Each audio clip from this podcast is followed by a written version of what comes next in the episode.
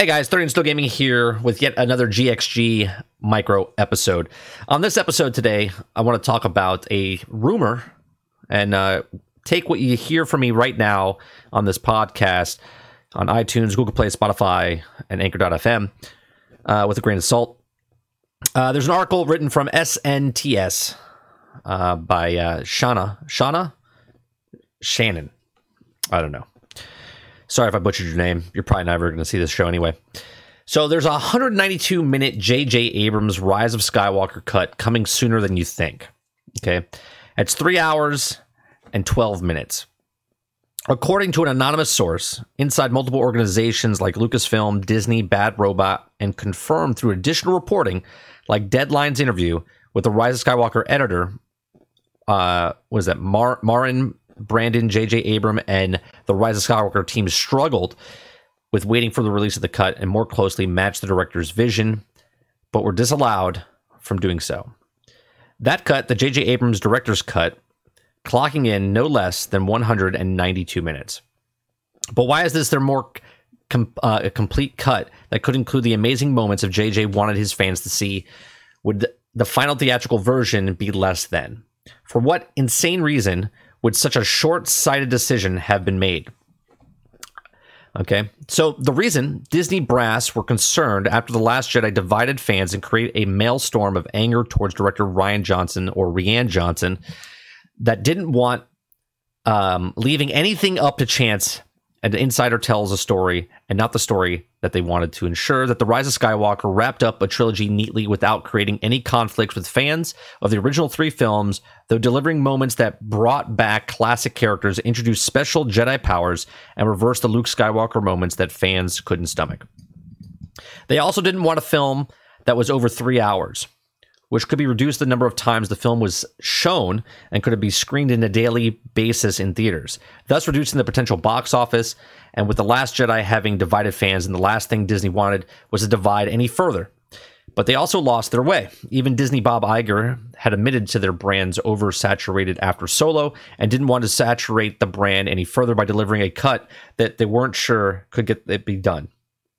Disney didn't even know that the fans wanted anymore.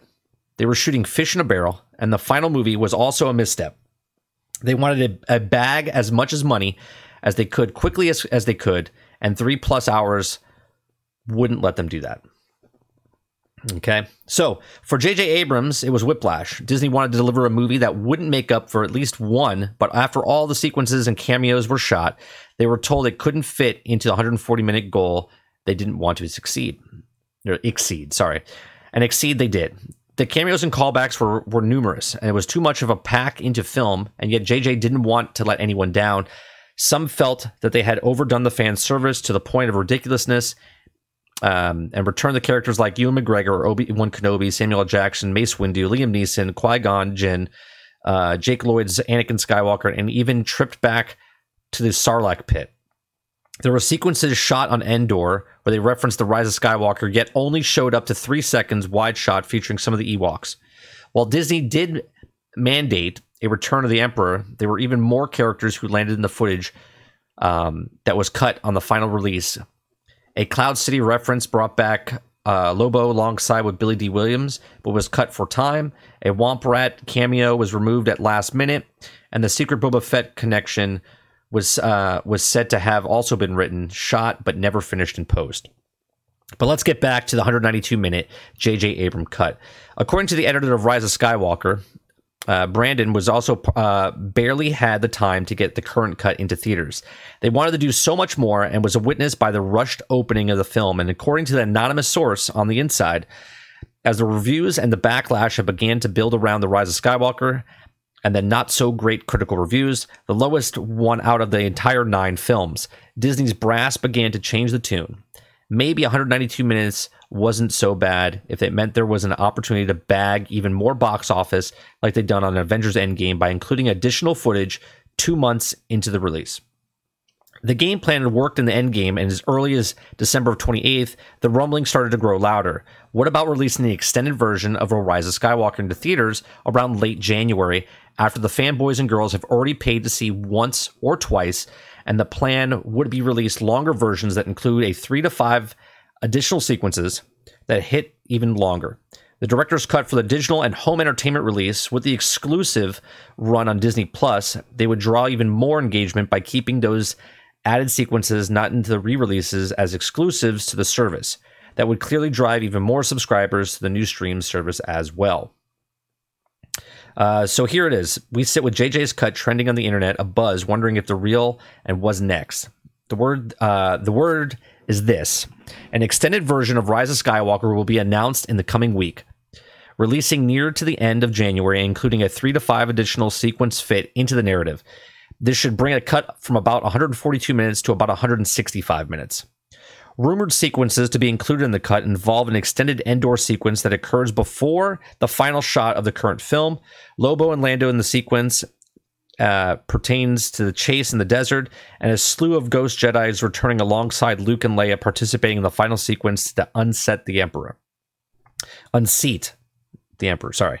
This is a new cut. We'll simply treat the extended cut and will include a post-credit sequence highlighting additional sequences that will be re- be released with the official Blu-ray release of The Rise of Skywalker, which will have a special J.J. Abrams director cut version of the film at 185 minutes. When The Rise of Skywalker enters the streaming window exclusively on the Disney Plus, it will include an additional seven minutes of extra footage that didn't get finished in post production as part of the exclusive run on the streaming Upstart. This is what we're hearing on SNTS, and this is explained at the top. This is from folks on the inside who tipped us anonymously, so you can take this gossip or drivel. Uh, that's up to you. All right. So let's break this down. Okay let's let's break this down.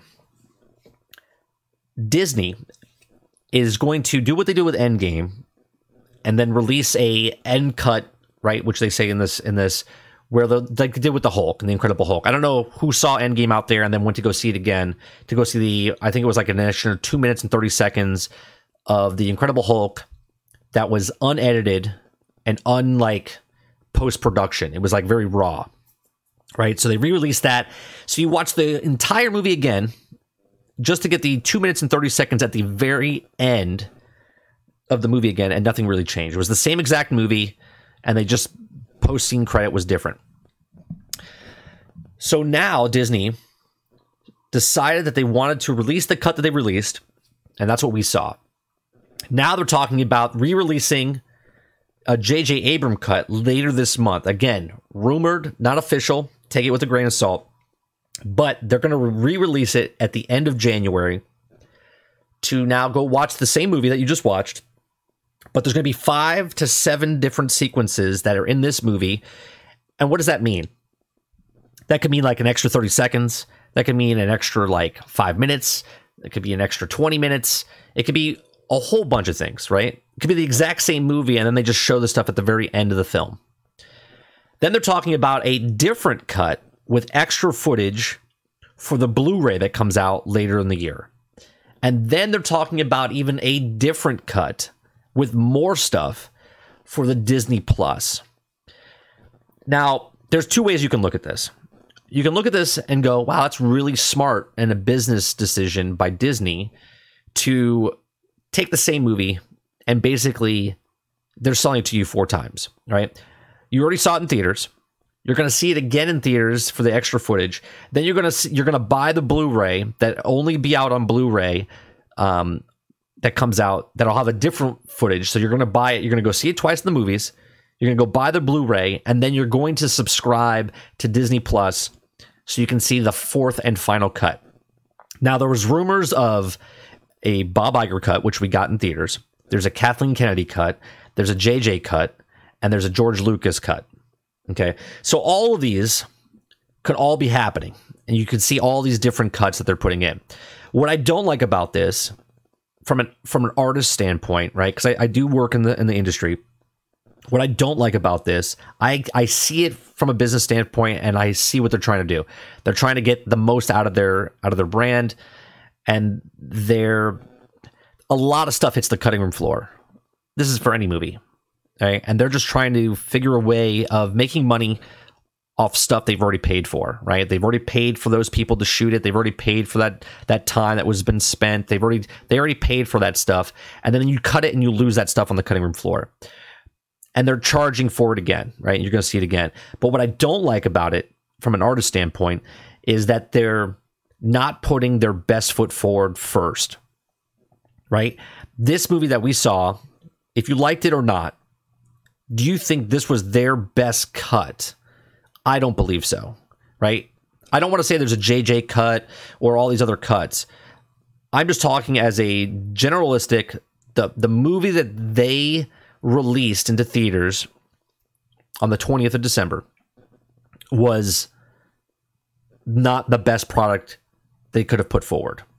And now, if they do this at the end of January, which would only be one month, maybe five weeks, right? About five, six weeks after it released, they're going to release uh, yet another cut, which could undermine the cut that they showed originally, right?